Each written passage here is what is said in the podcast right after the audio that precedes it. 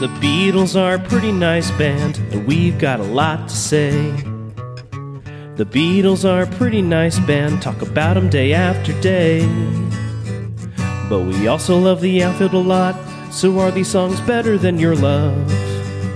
The Beatles are a pretty nice band, someday we'll judge if they're fine, oh yeah, someday we'll judge if they're fine. Here, there, and everywhere. Life hacks to lead a better life within. this is Paul's Beach Boy song. The guy keeps running standards. It's amazing. Yeah. Um, I know he said this about Michelle, but it's kind of slight. I acknowledge it's objectively gorgeous. I just can't get into it. Maybe if it, if I was in love, LUV, and or married, I would be into it. Uh, I also think this song should have been done with strings instead of guitars, or maybe a combination thereof. Yeah, I mean, I see your point about the strings. Like, I could easily see McCartney choosing to do that. And I think probably an older McCartney would have chosen that. But I think if he did, the song would be way too cheesy. In my opinion, hmm. I think like the strummed electric guitar saves the song from like cro- crossing that cheesiness threshold. Um, and also, like the guitar chords really do go here, there, and everywhere, all over the place. Which is why, as a as a musician, I have not attempted to play this song. uh, I think the the line "to love her is to need her" is gorgeous. It's a classic Paul line, and I just LUV this one. I just feel like it's already corny. Yeah, You know, I think the I think what makes it interesting is the musicality of it. Like it's not just you know, like a, a, a like a string quartet song that he's kind of done already with with yesterday, and Yeah. I don't know. but uh, yeah, what are you gonna do? Agree to disagree. Yes. Paul wrote this alongside John Lennon's swimming pool in Weybridge while McCartney waited for Lennon to wake up. Come on, Paul. He's only sleeping. John said that this is Paul's song completely and one of my favorite songs of the Beatles. High praise. Uh, while the song was written with Jane Asher in mind, McCartney found inspiration for his vocals from a less likely source.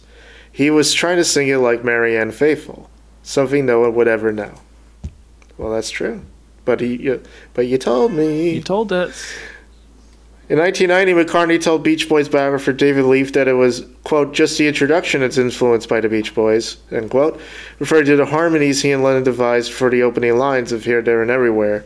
McCartney added that with this style of introduction, they wanted to capture the old fashioned idea of a preamble to the song. Here, There, and Everywhere, one of Paul's favorite songs to this very day, was distinguished by the fact that it was that we devoted three full days to it. This is Geoff Emerick talking, which in that era was a lot of time. My favorite line, according to Paul McCartney, was "changing my life with a wave of her hand." I look at that line now and wonder where it came from. What was it? Was I thinking of the Queen waving from the royal carriage? Or just the power of the little thing? The power of doing hardly anything. She waves her hand and she's changed my life. It summons up a lot. So now when I sing it, I look back and I think, the boy's not bad. In fact, if pushed, I would say that Here, There, and Everywhere is one of my is my own favorite of all my songs. Interesting. High, high praise. This and now it's time for Ray Davies. We're the Ray Davies segment. this proves that the Beatles have got good memories because there are a lot of busy chords in it. It's nice, like one instrument with the voice and guitar merging. Third best track on the album. Interesting.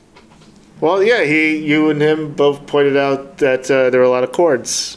Yeah, it it So- really like it just it, it goes all over the place. It, it but to your point though that you made at the beginning, like it would be interesting to hear this as like a string song, and you know, Mm-hmm. like I'm it's a wedding staple. Like it's not something you haven't heard played before with a string quartet, but you know, it is uh, it is tough to play. Looking at the chords as someone who's not an expert guitar player, be like, eh, no, I don't want to mess with this one. Well, now I gotta try. yeah, I gotta see. you got to do it.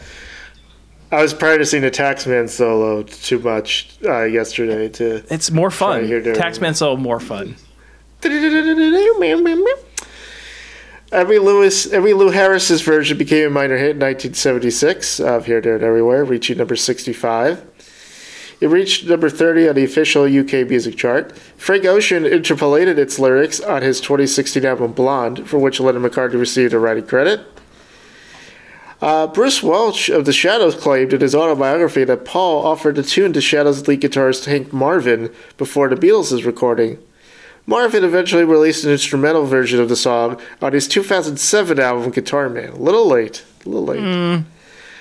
Lennon's son Sean Ono Lennon and Elvis Costello both covered the song in 2022 in celebration of Paul McCartney's 80th birthday. In the TV series Friends, this song is played on steel drums when Phoebe Buffay walks down the aisle during her wedding.